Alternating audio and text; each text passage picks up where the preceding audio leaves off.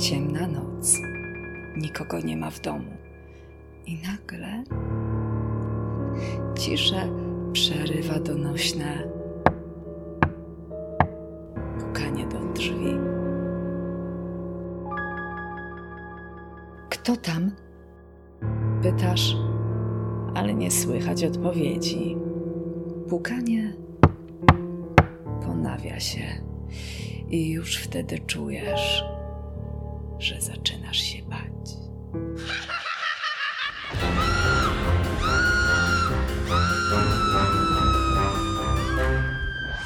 Właśnie taki nastrój złowieszczej grozy chciał oddać na swoich obrazach Arnold Backlin, autor Wyspy Umarłych. I trzeba przyznać, że zrobił to wyśmienicie.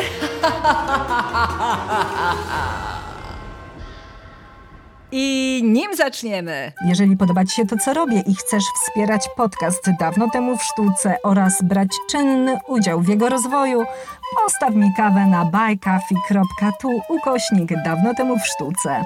Powtarzam, buycoffee.tu ukośnik dawno temu w sztuce. To portal, który wspiera internetowych twórców. Możesz mi tam postawić symboliczną kawę za piątaka. Cel jest jeden: stworzenie domowego studia nagrań, by słuchanie podcastów było dla Ciebie jeszcze przyjemniejsze. Mhm, postaw kawę na swój wolny czas. Link znajdziesz w opisie. Dziękuję za wszystkie kawusie i zapraszam na kolejne podcasty. Agnieszka Kijas.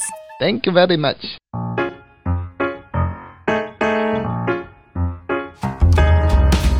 Czy można odmówić prośbie samotnej wdowy? Kim jest tajemnicza postać w białej todze? I który dyktator był właścicielem Wyspy Umarłych? O tym wszystkim opowiem już za moment. Nazywam się Agnieszka Kijas i jestem krytykiem sztuki, a ty słuchasz 78. Halloweenowego odcinka podcastu z serii Dawno temu w sztuce, czyli wszystko, co chcesz wiedzieć o malarstwie, ale bez nadęcia.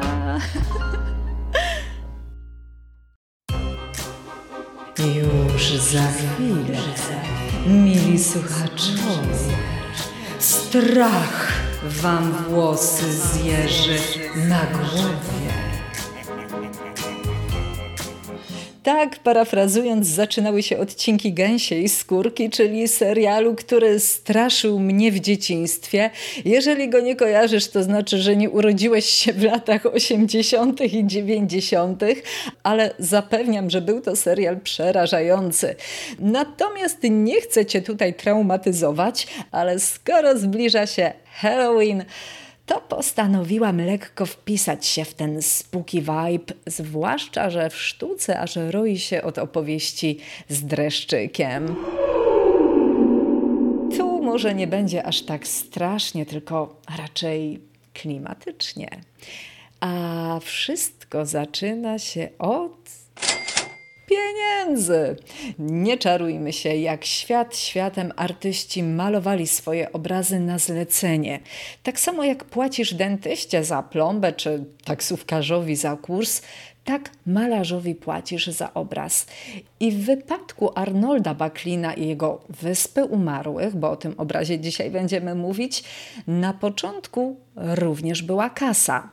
Zamożny mecenas wyłożył pieniądze i czekał, i czekał, i czekał. Aż się nie doczekał, ponieważ autorowi tak bardzo spodobało się to, co zmalował, że postanowił zatrzymać gotowy obraz dla siebie. A że był bardzo, bardzo dumny z efektu, to wyeksponował Wyspę Umarłych na honorowym miejscu w swojej pracowni.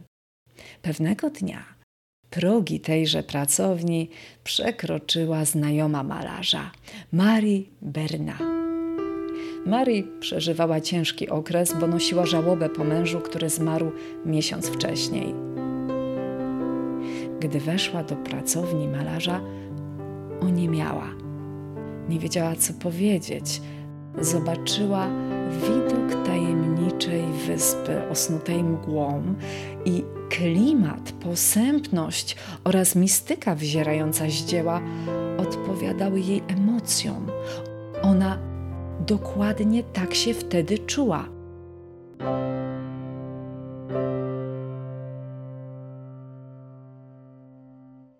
Popatrzyła na obraz, potem na Baklina, potem znowu na obraz i wszystko stało się jasne.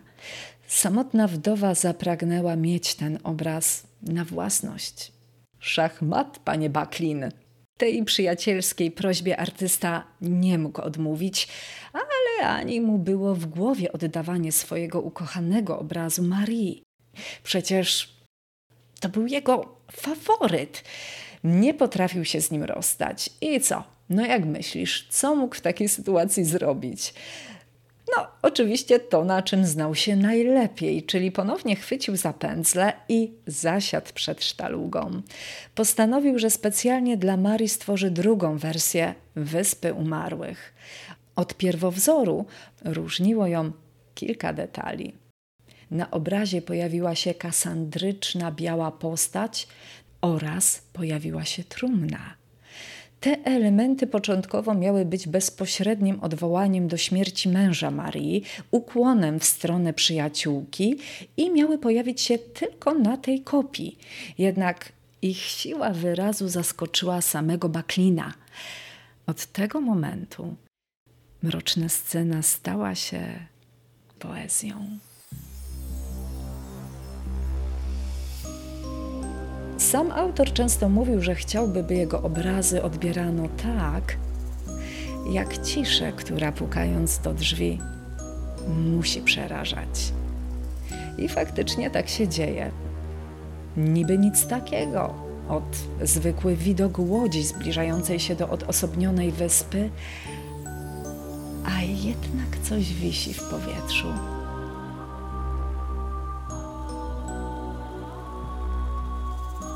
Czujemy ciarki na plecach. Niczym pasażerowie łodzi zmierzamy w stronę mrocznej, wyludnionej wysepki. Co nas tam czeka? Hmm? Trudno powiedzieć, bo niewiele widać przez gęste drzewa. Jest ciemno, jest ponuro mgliście. W skałach wykuto otwory, ale, ale nie są to ani okna, ani drzwi. To nisze grobowe, bo cała wyspa to w istocie grobowiec. Być może już za chwilę w jednej z wnęk spocznie przewożona w łodzi trumna.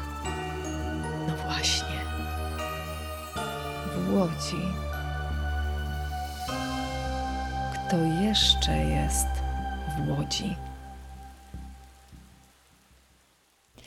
Jednym z pasażerów tej przedziwnej łódki jest charakterystyczna wysoka postać ubrana w długi biały płaszcz.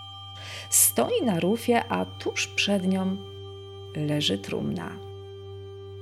Czyżby to był sam Charon, mitologiczny przewoźnik, który przeprawiał duszę przez rzekę Styx wprost do podziemnego świata zmarłych?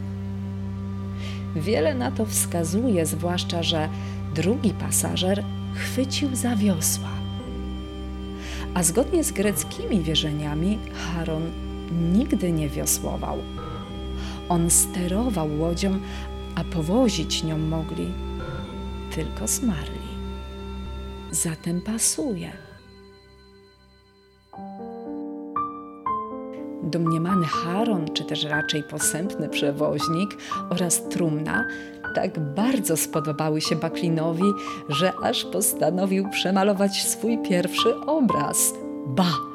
Od tej pory z lubością powielał te dwa elementy na każdej innej wersji.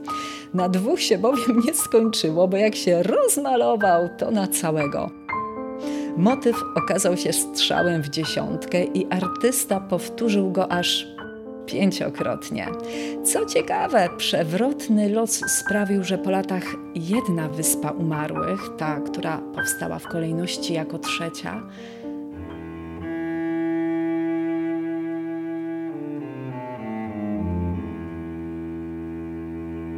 trafiła do kolekcji potwora. 12 listopada 1940 roku w Berlinie spotkali się Wieczysław Mołotow z Joachimem von Ribbentropem. Chcieli w ten sposób uczcić podpisany rok wcześniej pakt o nieagresji. Ten fakt znajduje odbicie w czarno-białej fotografii, którą wykonano w prywatnym apartamencie Adolfa Hitlera. Tam balowało zaproszone towarzystwo. Na ścianie za Hitlerem widać posępną wyspę umarłych. Zapowiedź okrutnych wydarzeń, które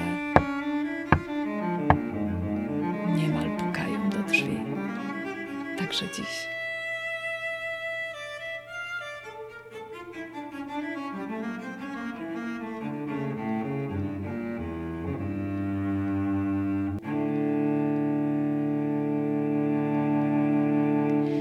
Także dziś.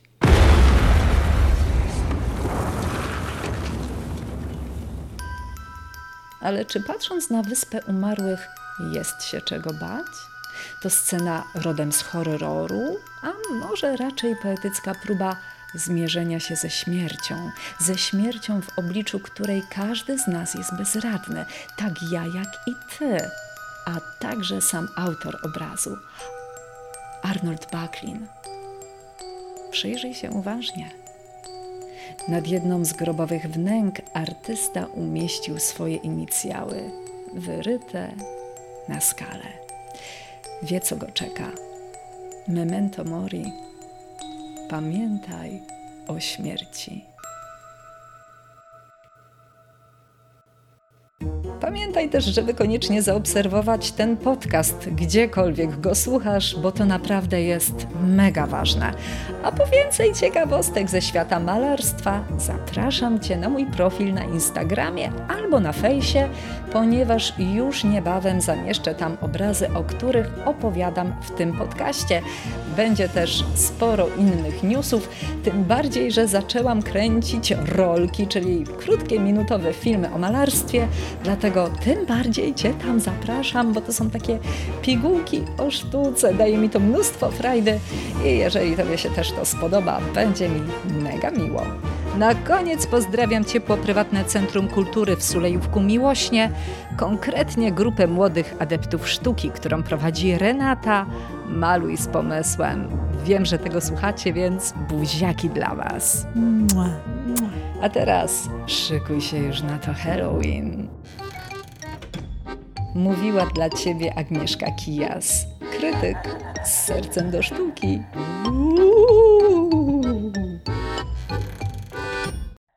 I jeszcze jedno. Jeżeli podoba Ci się to, co robię i chcesz wspierać podcast Dawno temu w sztuce oraz brać czynny udział w jego rozwoju, postaw mi kawę na buycoffee.tu ukośnik Dawno temu w sztuce. Powtarzam, buycoffee.tu ukośnik Dawno temu w sztuce. To portal, który wspiera internetowych twórców. Możesz mi tam postawić symboliczną kawę za piątaka. Cel jest jeden: stworzenie domowego studia nagrań, by słuchanie podcastów było dla Ciebie jeszcze przyjemniejsze.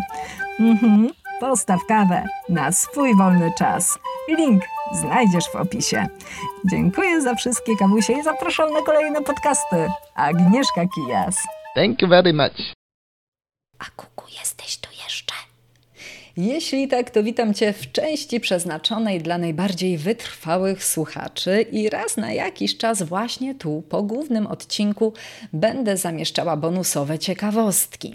Tym razem mam coś dla miłośników selfie. Konkretnie jeden z autoportretów Baklina. I kiedy mówię o autoportretach, to często porównuję je do selfie właśnie, bo malarze malowali siebie patrząc w lustro. Tak jak my patrzymy dziś w ekran smartfona, tak oni stawali przed lustrem i portretowali swój wizerunek. Z tym, że na tym autoportrecie oprócz artysty jest też śmierć. Stoi ona za plecami malarza i nachyla się tak, jakby chciała szepnąć mu coś na ucho. Coś wyjątkowo szyderczego, bo sterczące z czaszki zęby wykrzywiają się w demonicznym uśmiechu. A to wszystko odbywa się przy dźwiękach muzyki, którą Kostucha wygrywa na skrzypcach. Na skrzypcach, które mają tylko jedną strunę. Pozostałe pękły.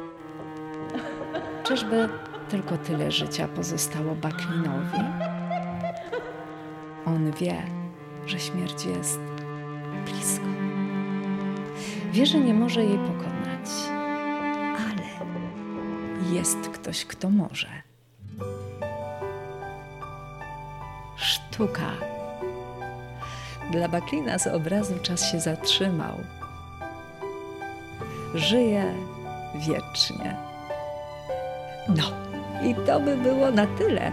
Miłej zabawy na Halloween, a jeżeli słuchasz tego po Halloween, to też wszystkiego, co piękne i dobre dla Ciebie.